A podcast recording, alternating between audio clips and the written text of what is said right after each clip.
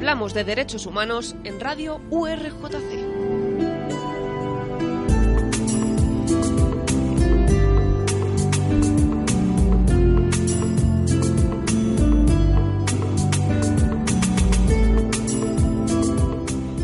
Buenos días y bienvenido una vez más a nuestro espacio de radio Hablamos de Derechos Humanos. En nuestro espacio de hoy abordamos las llamadas misiones de paz. Y es que en este año de 2019 se cumple el 30º aniversario de la primera participación española en una misión de paz.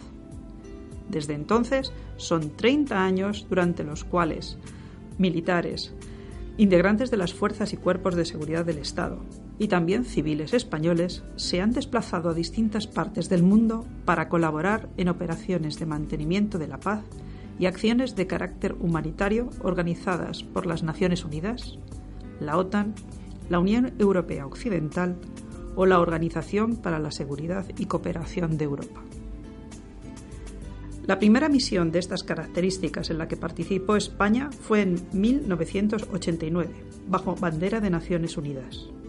Y es que para la consecución y el mantenimiento de la paz en zonas donde hay conflictos armados o acaban de terminar estos, las Naciones Unidas envía personal para ayudar en las tareas que faciliten a estos países superar el duro camino que a veces separa los conflictos de la consecución de una paz estable.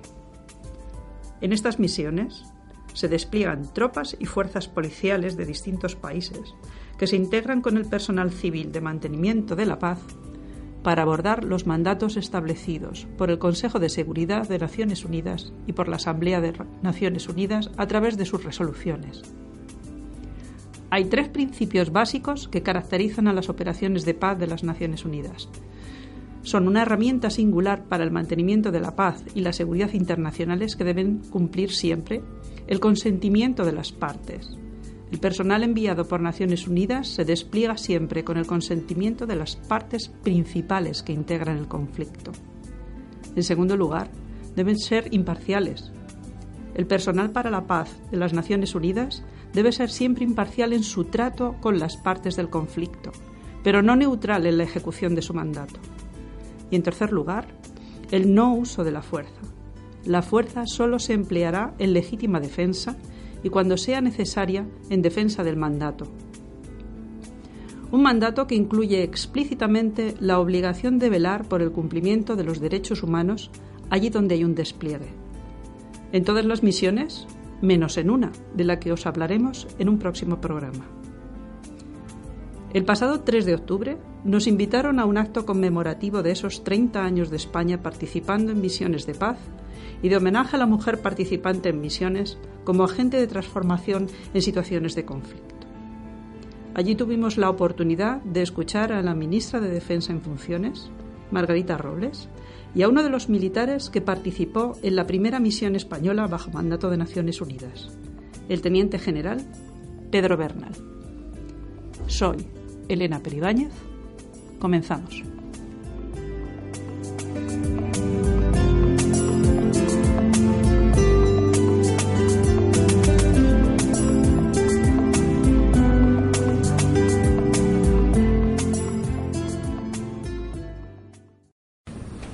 Buenas tardes, subsecretario, jefe de Estado Mayor, almirante, general López del Pozo. Muchas gracias a todos los asistentes y muchas gracias muy en particular a todos los ponentes, a la Teniente Coronel, bienvenue, en España. Bueno, esta jornada de esta tarde la enmarcamos dentro del ámbito del próximo día 12 de octubre que celebramos el día de la fiesta nacional. Y dentro de la fiesta nacional, sin ninguna duda, la mejor representación de España son nuestras Fuerzas Armadas, pero nuestras Fuerzas Armadas no solamente en el trabajo que hacen aquí internamente en España, sino también en el trabajo que hacen en el extranjero. El 3 de enero de hace 30 años salió el primer contingente español para una misión de paz en el extranjero y queríamos con este acto rendir un homenaje a todos los hombres y mujeres que durante 30 años perteneciendo a las Fuerzas Armadas han defendido a España, la paz la libertad y la seguridad en el mundo. Es muy importante que toda la ciudadanía de este país sepa que 177.000 hombres y mujeres han defendido la paz, la libertad, la seguridad y en definitiva España en distintos lugares del mundo. Lo han hecho en 83 operaciones, 186 hombres y mujeres de nuestras Fuerzas Armadas han perdido la vida precisamente defendiendo esos valores. Este mismo lunes hubo un atentado terrorista en Somalia. Por suerte, el convoy que iba y que fue atacado, en su interior iba un teniente coronel español, nos oye el teniente general López del Pozo. Por suerte, el teniente coronel, más allá del susto y de las contusiones que tuvo, pues no resultó herido, pero su vida evidentemente estuvo en peligro. De la misma manera que hace muy poco tuve el honor de condecorar en Pontevedra, en La Rilar, a aquellos soldados que consiguieron repeler un ataque terrorista en Curicoro, parando dos camiones con 500 kilos de explosivos cada uno. Estas son nuestras Fuerzas Armadas, las Fuerzas Armadas valientes, generosas, heroicas, que son capaces de dar la vida sin pedir nada a cambio, sin exigir nada, nada más porque tienen valores y convicciones. Y eso es algo que en un mundo como este nuestro es muy difícil de encontrar. En un mundo en el que únicamente busca el cotilleo pequeño, aquello sin importancia y que no exalta lo que verdaderamente tiene valor: la entrega, el sacrificio y la dedicación. Por eso queríamos hacer este breve homenaje a estos 30 años de las Fuerzas Armadas, contando muy en particular como representativos con el teniente general Bernal y también con el general Rodríguez, pero además poniendo sobre la mesa algo que para nosotros es muy importante, que es también el papel de la mujer en la resolución de los conflictos. Y yo quiero que me permitan que haga aquí una especial mención al general Varela, que en este tema, como todos los genes, pero efectivamente en este tema ayer me dio una buena noticia, es que está ya prácticamente terminada no sé el nombre técnico, pero un grupo de mujeres para operaciones especiales con una especial preparación, porque las mujeres que el año pasado hizo 30 años que se incorporaron a las Fuerzas Armadas, pues son un punto de referencia esencial. También este año hemos podido ver cómo se ascendía a la primera mujer general. Por tanto, mi intervención termina aquí. Nunca podremos agradecer suficientemente a las Fuerzas Armadas el papel que realizan en España y en el mundo, velando por nuestra vida cotidiana y por mucho más. Tenemos esa deuda que es impagable, no la podemos pagar, con las familias de los 186 hombres y mujeres que han fallecido en el extranjero. Muchas veces igual no han sentido ese calor tan necesario que hubieran debido tener. Ya cuando celebramos el Día de las Fuerzas Armadas en Sevilla, quisimos invitar a sus familias para que supieran que los teníamos presentes. Y agradecer la persona del teniente general, del general, a esos primeros contingentes que fueron. Hoy es más fácil, pero yo me imagino que hace 30 años sería muy complicado, sería muy difícil, por el papel que hicieron, por ese carácter de pioneros que tuvieron. A la teniente coronel darle las gracias muy especialmente. Evidentemente, nosotros sabemos que tenemos un contingente en Mali, que creemos que África, el papel de África es el futuro, y de las mujeres africanas también es el futuro. Así que, repito, agradecer a las Fuerzas Armadas en su conjunto, a aquellos que fueron pioneros, a los cerca de 3.000 hombres y mujeres que hoy, ahora, aquí y en este momento, en distintos lugares del mundo, están defendiendo con distintas banderas de Naciones Unidas, de OTAN, de la Unión Europea, pero en definitiva, haciendo que nos sintamos muy orgullosos de ellos y de España. Así que ese pequeño homenaje, y paso a darle la palabra yo en primer lugar al teniente general. Muchísimas gracias, general.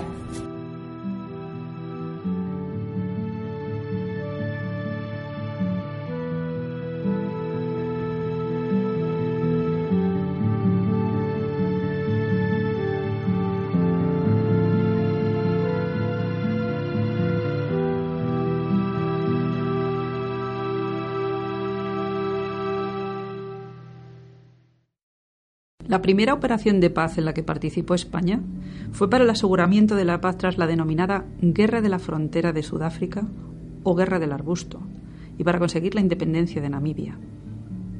Ese fue uno de los mayores conflictos ocurridos en África, tanto por su duración como por su dureza, abarcando desde 1966 hasta 1988. España fue parte del contingente de cascos azules en la misión de verificación de Naciones Unidas en Angola, la llamada UNAVEM, creada por la resolución del Consejo de Naciones Unidas 626. La primera operación UNAVEM se desarrolló desde enero de 1989 hasta octubre de 1991. El mandato entonces fue verificar el redespliegue hacia el norte de las tropas cubanas presentes en la zona y su posterior retirada total del territorio de la República de Angola. España intervino en UNAVEM 1 con 21 observadores militares en relevos. Estos militares supervisaron puertos y aeropuertos para controlar las entradas y salidas de los soldados cubanos y realizaron patrullas cerca de las líneas del paralelo 13 con el fin de cerciorarse de que las tropas no descendían hacia el sur. Ese mismo año, entre el 1 de abril de 1989 y el 21 de marzo de 1990, 4.500 militares, 1.500 policías de 50 países, entre ellos España, formaron parte del llamado Grupo de Asistencia de Naciones Unidas a la Transición en Namibia, UNTAG.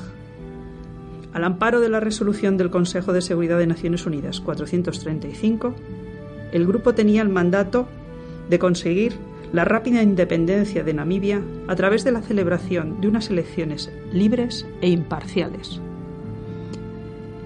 En esta misión estaba el Teniente Coronel Pedro Bernal, quien contó su experiencia. Excelentísima señora ministra y excelentísimas autoridades y asistentes al tacto que nos honráis con vuestra presencia. En primer lugar, quiero daros las gracias por darme la oportunidad de participar en esta mesa redonda para hablar de un tema para mí muy especial, que es que hace 30 años fui el jefe de la segunda rotación del contingente español en Namibia. La historia había comenzado 10 años antes con la resolución la 435, por la que Naciones Unidas decidió hacer la misión de Namibia. 4 años más tarde, España aceptó participar con un contingente que en principio era mayor. Se hablaba de 10 aviones, de 12 y aproximadamente 150 personas. Finalmente se redujo a 8 aviones y a 81 personas, que posteriormente llegaron a ser 91. La cuestión es que en los años 80 la situación se puso muy complicada porque Angola ya se había mezclado con el conflicto de la independencia de Namibia. De ahí que hubo una serie de retrasos hasta que los sudafricanos, para aceptar el poner en marcha la resolución 435, impusieron la condición de la retirada de los cubanos. De ahí surgió el que se pusiera en marcha la misión UNAVEM para verificar entre otras cosas la retirada de los cubanos, y solamente ya a final del 88, en diciembre, fue cuando verdaderamente salió la resolución, la 632, en la que ya se dio el pistoletazo de salida para la misión.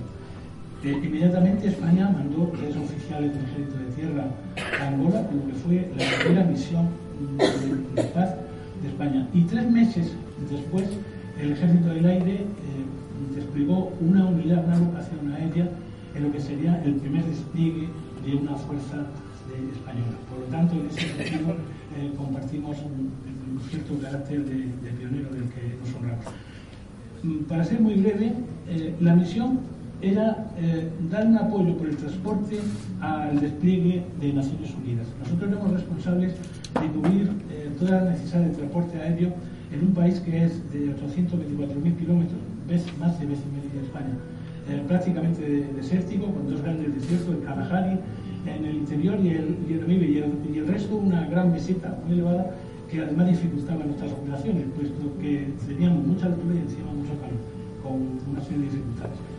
El teniente, en ese momento, el teniente general Fergus, fue el que verdaderamente dio el primer salto y tuvo que afrontar las dificultades de implantación de esa unidad.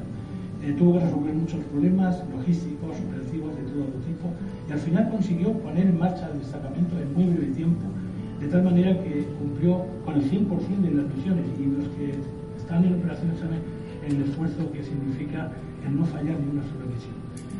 A mí me tocó el segundo, la segunda rotación. En esa rotación ya lo que se trataba era de perfeccionar y afinar lo que se había hecho antes. Nos venía encima la celebración de las elecciones, que era el leitmotiv de toda esta misión de UNTAG. Y eso significaba pues hacer toda clase de eventos. Ya se había participado en el testigo de la OTAN, había que empezar a hacer las labores previas a las elecciones, con un movimiento de personal técnico que eran los que iban a apoyar. Había que operar durante todo el tiempo para el traslado de policías, de fuerzas armadas y demás en todo el territorio, el transporte logístico, el correo, había destacamentos. Para que se hagan una idea, estábamos desplegados en Windhoek, la capital, con 4 aviones y 2 destacamentos, en Rundu y en Ondagua, en el norte, con 2 aviones cada uno.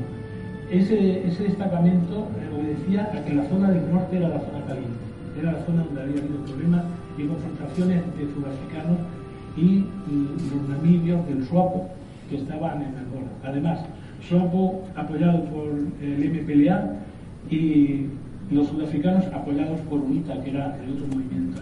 Y detrás de ellos, lo que constituía el último enfrentamiento de la Guerra Fría, estaba Estados Unidos y estaba Rusia, apoyando logísticamente. Y por si eso fuera poco, pues un contingente de aproximadamente 50.000 cubanos apoyando a la MPLA. Posiblemente todo se desató cuando Sudáfrica se dio cuenta que no podía ganar la guerra después de la derrota que tuvo en Cuito Cuanavale, en la que sufrieron una tremenda derrota, sobre todo por fuerzas cubanas. Bueno, pues nuestra misión era en esas elecciones tratar de apoyar el despliegue y tratar de que la ONU tuviera presencia física en todo el territorio.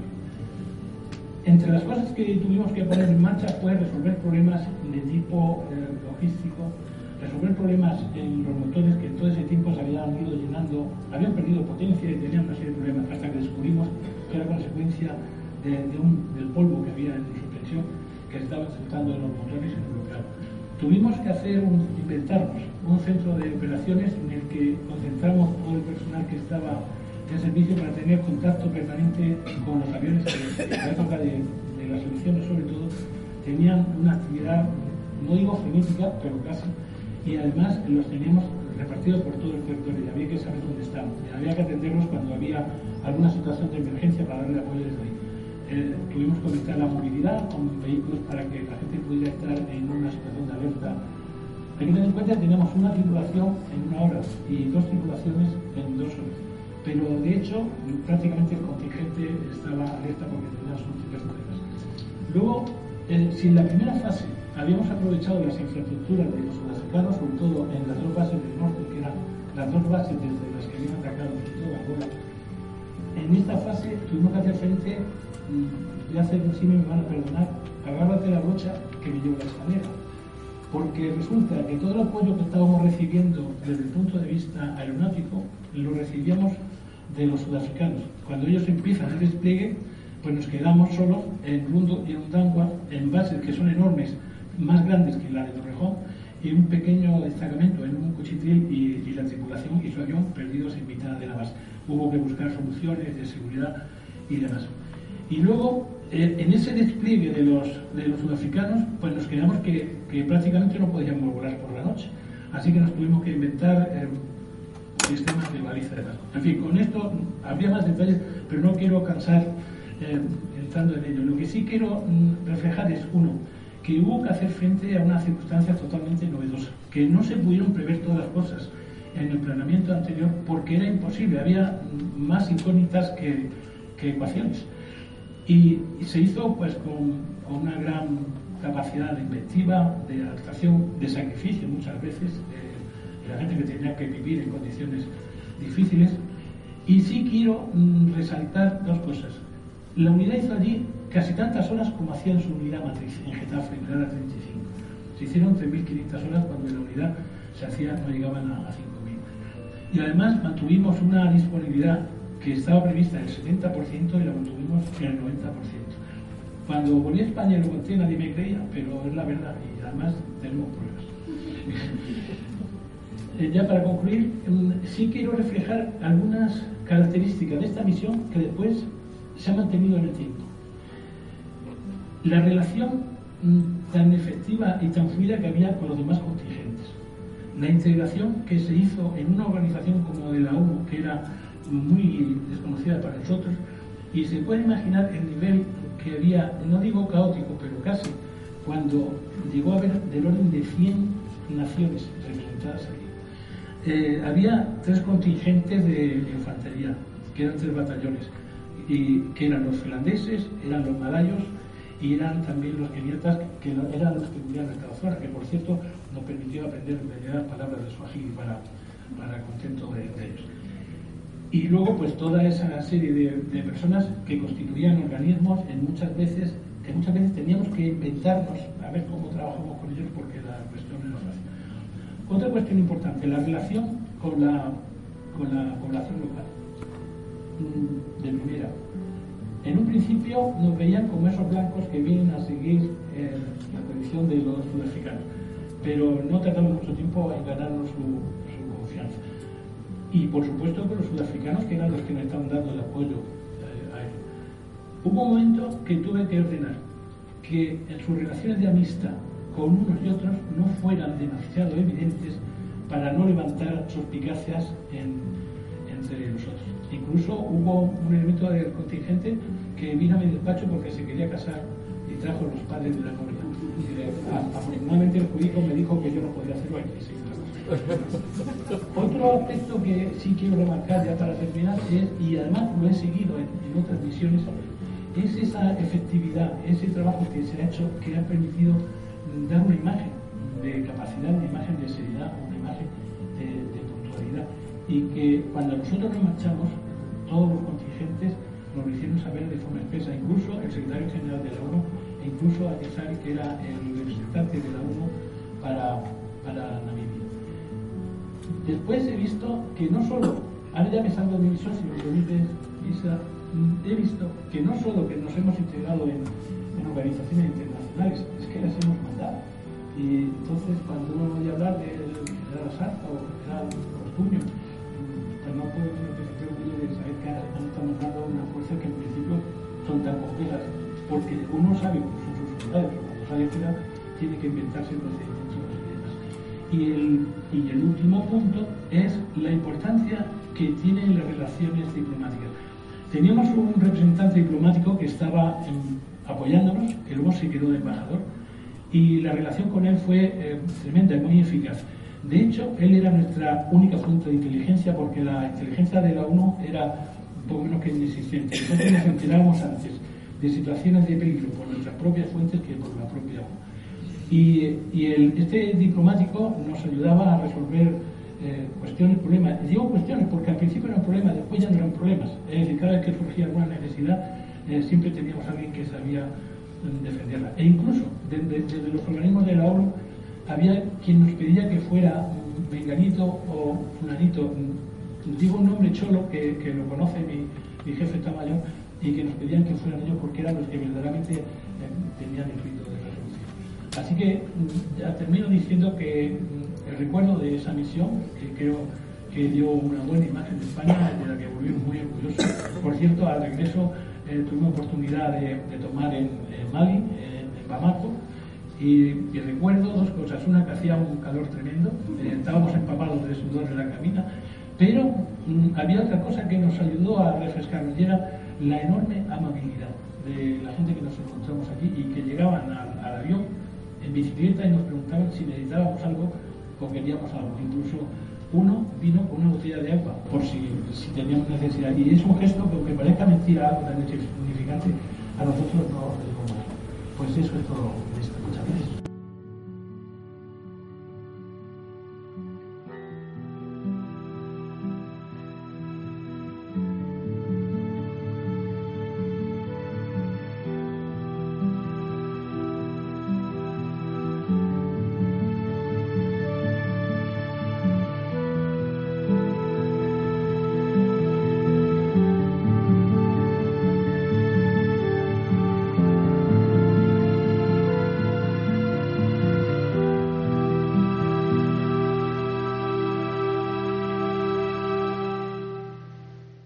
Hablamos de derechos humanos en Radio URJC.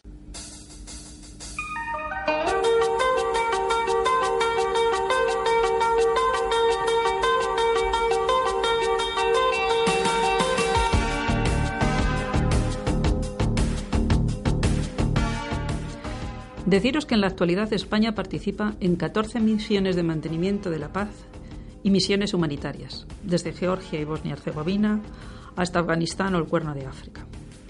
Nos vamos, os dejo con la música de Tears for Fears y su Everybody Wants to Rule the World. Pero antes de despedirme, quiero recordaros que el pasado programa lanzamos un reto. Hoy lanzamos otros. ¿Habéis reconocido la música de guitarra y flauta que sonaba mientras hablaba antes? ¿Sabéis quién era su autor?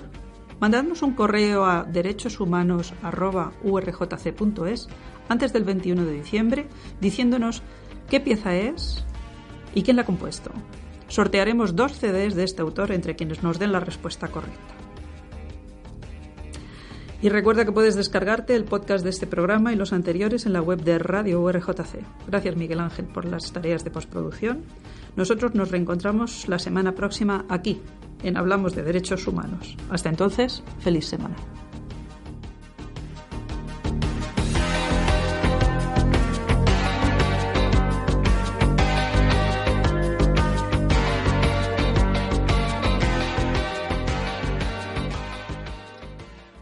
Hablamos de Derechos Humanos en Radio URJC.